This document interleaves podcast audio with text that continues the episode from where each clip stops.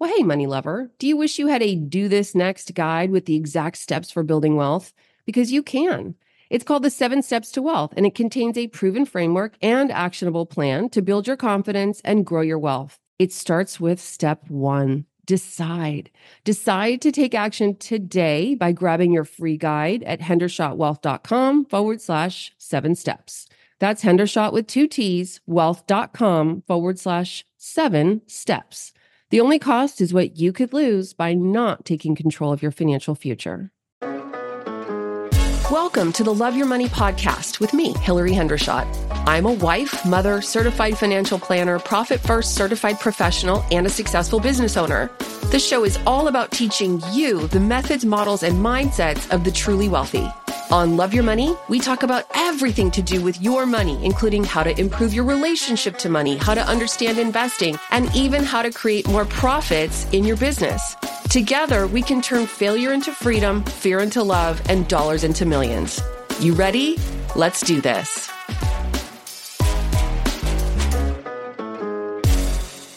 Welcome back to Love Your Money with me, Hilary Hendershott. Today we're diving deep into a topic that's very close to my heart, empowering women to invest well and successfully. I want you to make a lot of money in the stock market. I want you to love your money, love your bank account balances, love your investments, all of it. I have said in the past, personal finance and the idea of building net worth seem to be, to me, the last frontier of feminism. At this point, a woman can pretty much do or be anything she wants, but we still suffer self-imposed and sometimes externally imposed limitations to owning and building and controlling real wealth. Women, just like men, have every right and capability to excel in the world of investing. In fact, in order to enjoy true freedom and be self-determined, we have to control our own money because there are some problems only money can solve. A colleague of mine got really excited about her personal finances and controlling spending and building net worth and all that makes possible. And I'm not taking all the credit here, but her inspiration is at least in part due to a talk I gave for a group that she and I are a part of. She recently said to me, money won't solve all my problems, Hilary, but it sure will solve all my money problems. and I agree. It's possible to get to a point where you're earning more money in your investment portfolio in a given year than you earn in your job or pay yourself from the company you run. That's a great place to get to. I have many clients for whom that's true in positive stock market years. And that's really the beauty of compound interest or compound returns. And I laugh because we learned so much BS math in high school. I mean, I remember the day they introduced the Z axis in what is that trigonometry? And I'm going, what? The Z axis? I don't understand right? But we still don't have a class on how to not use credit cards or how to engage and leverage compound interest. I mean, of course, the gifted math students who make it to calculus learn compound interest as a sidebar, but they don't teach it in terms of personal finance. So here's what you need to know about compound interest. It's been called the eighth wonder of the world. Poor people pay it in the form of credit card interest fees. I did. I do not anymore. And rich people earn it in the form of long-term investments like the ones we're going to talk about today. Compound interest is where your money earns money on an investment. And then instead of cashing it in or spending it, you let it ride. So then you have money that you earned, didn't cost you anything but time, letting the investment earn returns. And then that free, free money earns you more money. So free money earns free money. And then that free money earns even more money. This is why all the personal finance pundits are always telling people to start investing in their 20s, which almost no one does. I never say that on this show because I didn't wake up about money until my early 30s. So how am I going to tell you to? And most people who listen to this show are in their early 30s or later. So why would I annoy you or make you feel bad about something you didn't do in the past? Because you can't change the past, right? I won't do that, but you can get started today. And that's what this episode of Love Your Money is all about. So when it comes to talking about investments, I already know what some of you are thinking. Hilary, I'm much more comfortable talking about real estate. I can buy a house. It's mine. It's real. I can touch it. The stock market seems risky, Hilary. Well, I'll tell you why real estate investing isn't something I can or will cover on this show, nor do I recommend it. Some people will get lucky and they make good real estate investments and others will have a financially devastating experience. But let's just take the people who have a net positive financial experience owning a home. So remember, anytime you think about investing, you have to evaluate the alternative opportunities or the, what could have been the alternative experience. So what could you have done with that money that you put into that rental? It's almost always rental real estate that people do, right? You buy a house or a condo and you rent it out. What could you have done with that money if you hadn't invested it in a piece of real estate? So mathematically speaking, and financial advisors like me have run the numbers. I've run real numbers for my clients. Of course, I can't run every scenario because there's, you know, a hundred million houses or condos in the country that you could buy. So I can't possibly evaluate every scenario, but I've evaluated real scenarios and I do know the expected return on most real estate. And I don't have any reason to believe that you wouldn't have had a better experience with a diversified stock portfolio like the one we're going to talk about today. So that's what I work with. That's what I recommend. That's what we're talking about today. And these lessons will absolutely serve you for the rest of your investing lifetime, which is, of course, the entire amount of time you are on the planet. So there are basic fundamental characteristics of an investment portfolio that really can be relied on to earn you compound returns for the rest of your life. And probably the most important of those is diversification. We're still talking about real estate. We're going to talk about diversification again later.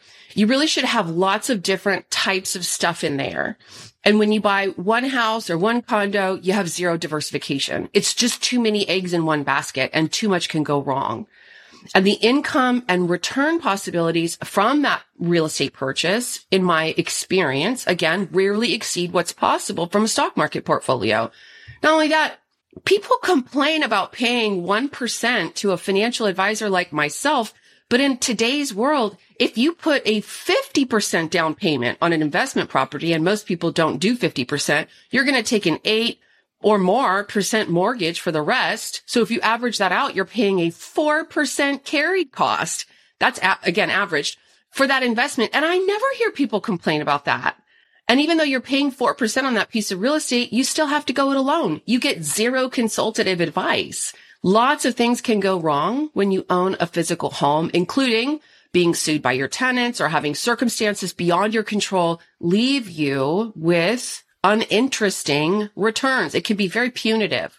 So again, that is why I talk about stock market investments and not real estate. It's what I do. It's what I recommend my clients do.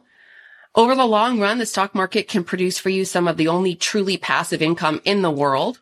And even though you may not feel like you understand it today, you can understand it well enough. And there are enough very smart people making this kind of investment available to you in an evidence based low cost way that you can absolutely learn what you need to learn to select a path forward that works for you. So here we go with investment strategies for women. Now remember, this is just a podcast episode. It's not a college course and it's certainly not a master's degree program. There's no textbook that comes with it. Investing is very technical. So by its nature, it's going to be a high level overview. But today you will learn strategies that if you adopt them will serve you well over your investing lifetime.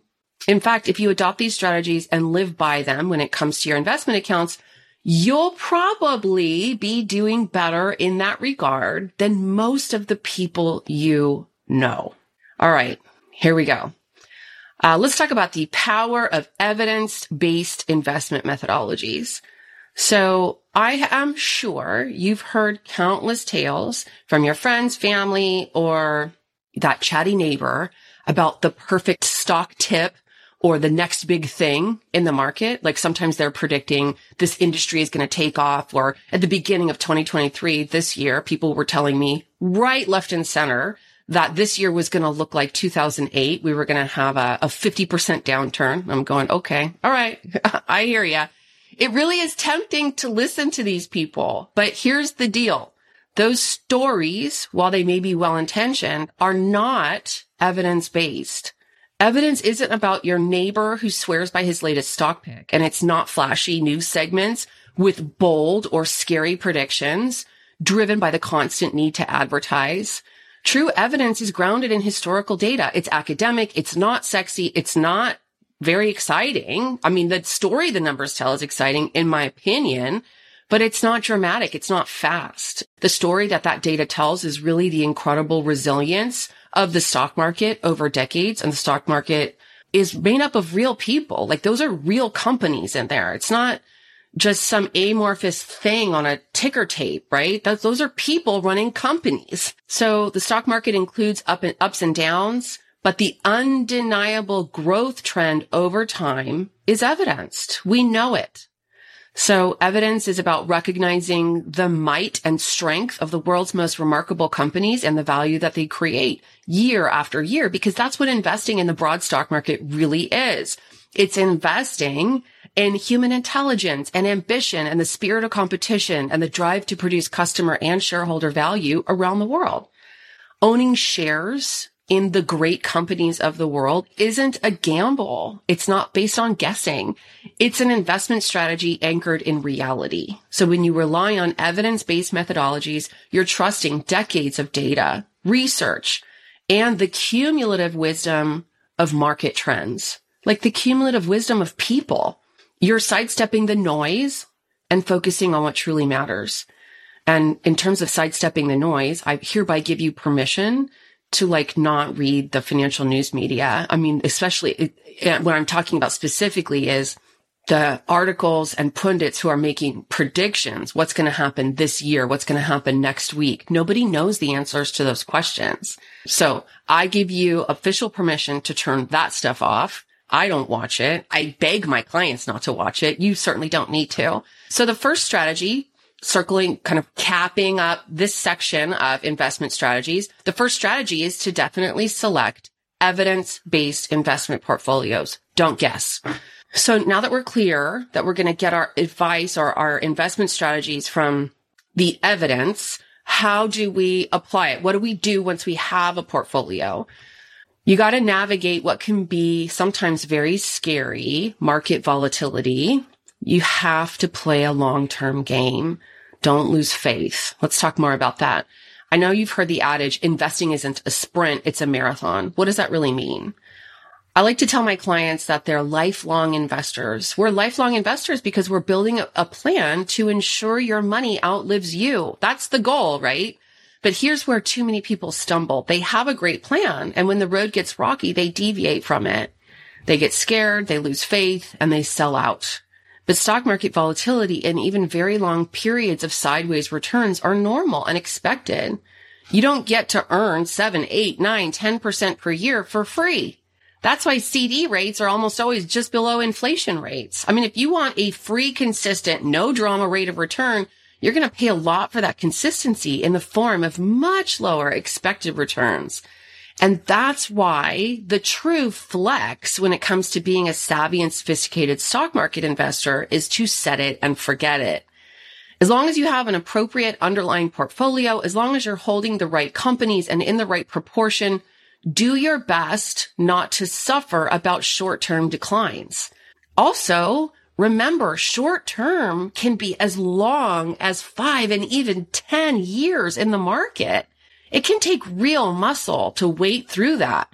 But again, if you have the right portfolio, it won't let you down over the long run.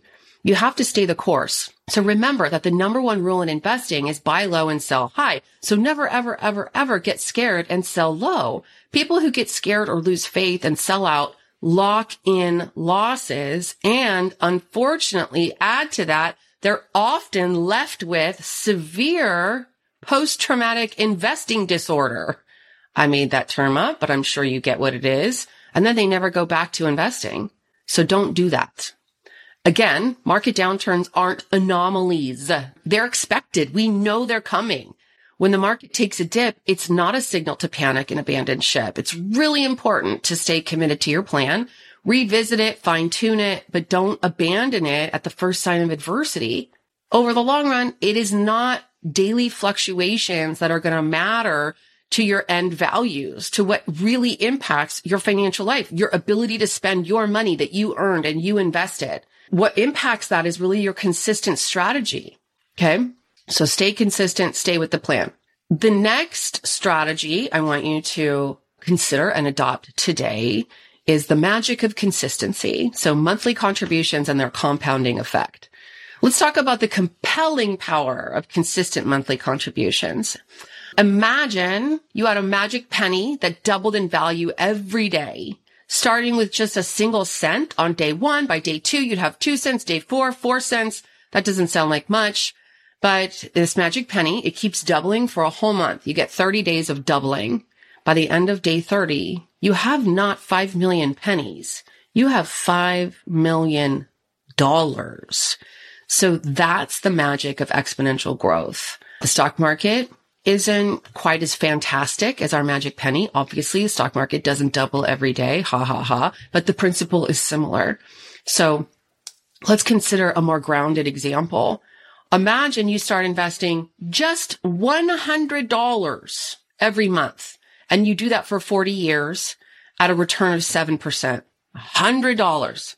Many of you listening can carve out $100 from your monthly budget and you get a return of just 7%. There's probably ways to earn more than 7%. We're, we're being conservative today. So over 40 years, you would have contributed $48,000, but the end value of your account is over $200,000 higher than that at $263,000.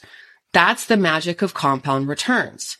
The majority of that growth, it's not the money you initially invested. It comes from returns on the investments, which, like I talked about before, then earns returns of its own. So that's the beauty of compounding. Your money works for you and then that money's money works for you and so on. So you can start now, continue on your path and stay consistent. Just start contributing monthly, increase that amount as soon as you can and don't stop. Small, consistent amounts really lead to substantial growth over time. Okay. The next investment strategy is more behavioral, more conceptual. It's the power of financial independence and the power of your saying no. Let's get real. All of us have at some point been offered unsolicited financial advice. I call this your armchair financial advisor. Nearly every woman has one. It can be a casual coffee chat or family gatherings. There's almost always someone telling you what to do with your money, especially when it comes to the stock market. But here's where your strength, your earning, listening to this podcast, educating yourself about what it takes to succeed financially. And that's where your strength comes into play. The power to say no is about so much more than rejecting advice. It really is a declaration of your financial independence. It's you taking control of the reins. It's you acknowledging that your investment decisions are rooted in knowledge and education like you're getting today and the robust evidence we talked about earlier. So to move beyond being someone who feels compelled to take tips and tactics from someone who doesn't work for you and doesn't answer to you, you need to trust in your understanding of the stock market or trust the fact that you hired the right financial advisor who does. Recognize that you armed with evidence-based strategies and a long-term plan and good behavior around your savings have what it takes to navigate the world of investments. I mean, of course, listen to others, take into consideration what they say, see how it jives with what you've learned and how you choose to interact with your stock market portfolio. But my experience is most people who talk about the stock market like they understand it don't actually understand it as well as you will after listening to this podcast and internalizing its lessons. So now that we've said no to bad advice, you're taking that on. You're arming yourself with that weapon, that defense strategy called, no, I hear you. Thanks for the advice. Didn't ask for it. I'm going to pass.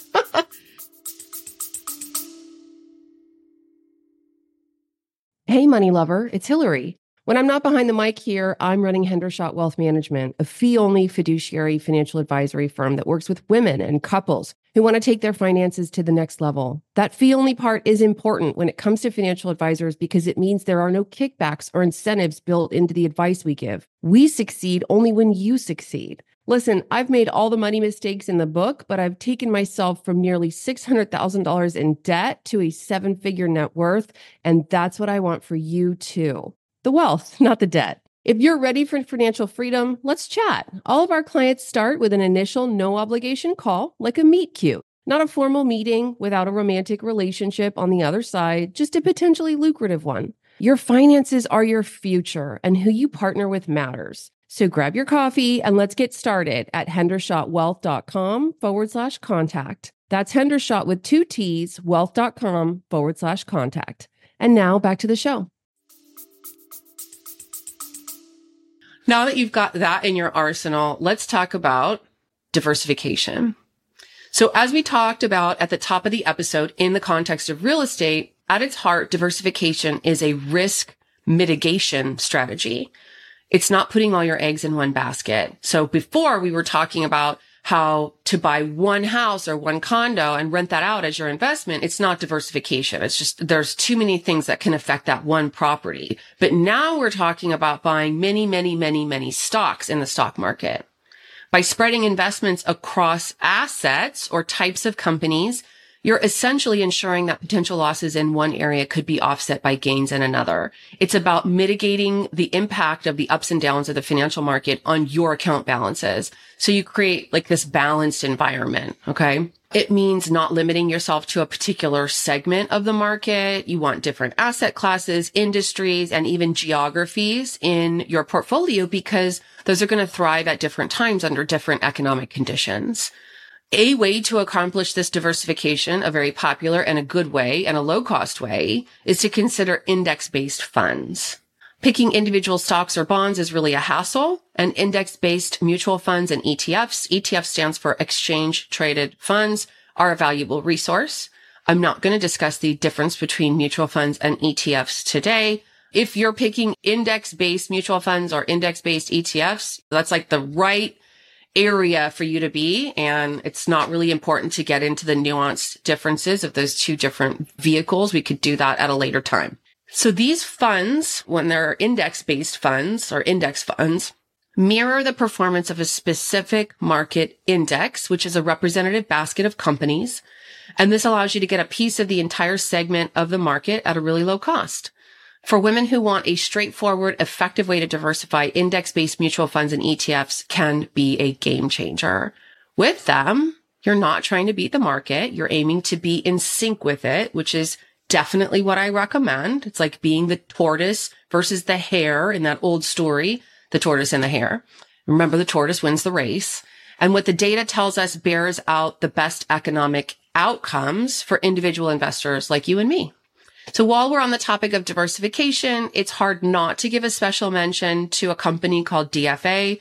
Uh, that stands for Dimensional Fund Advisors. They produce mutual funds and ETFs. And they are the mutual fund company my firm works with. And I've been working with that fund company for more than 20 years. I don't have a permanent relationship or an embedded relationship with them as an independent advisor. I have access to the entire universe of investments so if I thought someone was doing better than DFA, I would take my clients there. Okay. So I'm not married to them. I'm just a big fan. Uh, they take a unique approach. They blend traditional indexing, so index funds, like an index fund construction or foundation, but they have flexible management strategies. So why they're different is because instead of trying to be in sync with a market index, they look for evidence-based strategies to increase returns. So the benefits of index funds with some additional benefits that index funds don't have. So kind of a few features that can turn the dials and can produce higher returns than index funds or ETFs produce. So unlike regular mutual funds or ETFs, which you can buy really anywhere, Schwab, Vanguard, really anywhere, you can't buy DFA funds on your own. They're only available through certain financial advisors like myself. And um, that kind of access can be just one more benefit to getting professional guidance. So ensuring that these specialized funds are integrated into your portfolio and allowing you to potentially increase your long run returns. Let's take a quick step back. I feel like we're in the right place in the conversation to talk about ethical investing. It's hard to ignore the rising tide of global news about ethical investing. It's popular. People are talking about it. There's been a lot of chatter about aligning investments with personal values. There are small, sort of bite sized and easy ways to do this. And that's commendable. I mean, of course, we all want to invest in a better world. It does come with its own set of challenges. First of all, the definition of ethical is really subjective. What's ethical for one person might not be for another. And limiting investments based on ethical criteria might reduce diversification in the fund. So if you're, if you've got a hundred companies in a, in a fund and you take 20 of them out, you've obviously reduced your diversification by 20%. So you really do have to, cause that might affect performance. It definitely affects risk. It's critical to weigh the pros and cons and understand the trade-offs involved. Okay. So my view is always what maximizes the chances of success for my clients. And at this time, we do have ways for our clients to invest ethically. In order to be fully adopted, for me to give it an unequivocal thumbs up, it really needs to prove its mettle and strength a little bit more. Again, I know that's high level. I'm just saying it's not something to just leap into and think, oh, I can definitely do this and still implement the investment strategies Hilary was talking about that day because a lot of those ethical funds, once you start to bake in those kinds of nuanced choices that many investors want to make, you reduce diversification and you leave yourself with an unknown expected return. Okay. Next strategy, the final strategy that we're going to discuss today that will, in my opinion, prove to be a very smart choice for you over the long run is to choose to work with a fee only fiduciary financial advisor we really can build a valuable partnership with you over time that maximizes the chances you'll achieve all of the things that are important to you. So let me say a little bit more about that. Uh, fee only advisors like myself and fee only is distinct from fee based. Fee only advisors like myself and my team do not earn commissions from selling products. Fee based means you earn fees and commissions. So you want to look for fee only our income comes solely from the people we work for and whose interests we serve. That's our clients. This minimizes conflicts of interest between you and your financial advisor. So our advice is not tainted by outside incentives. You want that. Also, fiduciary advisors are bound ethically to act in your best interest. We don't have hidden agendas. We literally just want you to meet your financial goals. But don't just take my word for it. Let's see what the data says. For years, Vanguard has been publishing a study titled Quantifying Advisor Alpha. Used in this context, the word alpha is a finance term that measures an activity's return on investment or ROI. In the study, Vanguard demonstrated financial advisors can add significant value beyond just investment strategies. Vanguard's study found that advisors can add, on average, about 3% in net returns on an annual basis when incorporating best practices in wealth management, including the behavioral advice financial advisors can give. Of course, not all financial advisors give behavioral advice, so you want to look for that. My firm and my team specialize in giving behavioral advice. We help guide your financial choices by understanding the psychology behind why you do what you do. There's also a study from Morningstar titled The Value of a Gamma Efficient Portfolio. So Morningstar coined the term gamma. We're going with the Greek alphabet here. I assume just so they can have their own special term that isn't alpha. I mean, alpha is universally used in the finance world. A gamma is new, but Morningstar coined it. They say it quantifies the value of intelligent financial planning decisions, which are key. They found that the average investor is likely to benefit significantly from working with a financial advisor so long as the advisor provides comprehensive, high quality portfolio services for a reasonable fee. So you can find links for both of the studies I just mentioned in the show notes for today's episode. But not all financial advisors have the same knowledge and experience. So I would recommend you look for an advisor that takes a holistic view, offers tax strategy, customized cash flow planning, planning for various stages of your life, including pre-retirement and retirement and estate planning techniques. There are obviously lots of very smart financial advisors out there. So it's important to find someone who will not only take your goals and priorities into account, but who will also serve you the way you want to be served. Taking the time to find the right financial partners in your life can be one of the best investments of your lifetime. So using the strategies we discussed today, you can arm yourself with knowledge, align yourself with educated professionals who genuinely have your best interests at heart, and then experience becoming more and more optimistic about your financial future. Okay. So that is a high level discussion of fantastic investment strategies for women. Of course, investing has both opportunities and challenges. I experience them myself. I am not immune to the challenges of investing. However, they can be surmounted. But through every unprecedented market event, the underlying themes remain consistent. Evidence-based decisions, the power of a long-term vision, the value of diversification, and the importance of getting wise guidance. Really, intelligent investing does not require guessing about what the future holds. And most certainly does not require trusting prognosticators or the media to manage your money. It's about leveraging numbers and data, harnessing these tools to sculpt our financial freedom. Financial empowerment is about choice, choosing where to invest, whom to trust, and how to manage risk. It's about understanding that while markets fluctuate, your resolve to thrive can and should remain unwavering. I really encourage you to embrace the principles we've explored today, ask questions, seek guidance, and always look for an informed perspective. Your financial journey is a lot like life itself. It's really a blend of strategy, wisdom, adaptability, and heart. If you would like to reach out to talk with me and my team about whether we might be a good fit to work together, you should know that all initial conversations are totally complimentary. To get started, you can either fill out the contact form on my website at hendershottwealth.com forward slash contact. That's Hendershott. A lot of people try to spell my last name with a C, but there's no C. It's not S-C-H-O-T-T. It's H-E-N-D-E-R-S-H-O-T-T hendershottwealth.com forward slash contact or find the link to that contact form in the show notes for today's episode. Thank you for listening to the Love Your Money podcast. If you haven't already subscribed, please do that now. And if you loved today's episode, go ahead and leave me that five star review. Okay, as we wrap up today's conversation, I do need to review the legal stuff I need to disclose as a fiduciary financial advisor offering wealth management services through my company, Hendershott Wealth Management, LLC. The opinions expressed on Love Your Money are my own, and they can change. The content I provide for the show is for general education, and it's not intended as specific investment advice, nor do I recommend any specific financial products. I can't guarantee that my statements, opinions, or forecasts are always 100% right. Of course, I wish I could peek into that proverbial crystal ball, but so far, I haven't found it.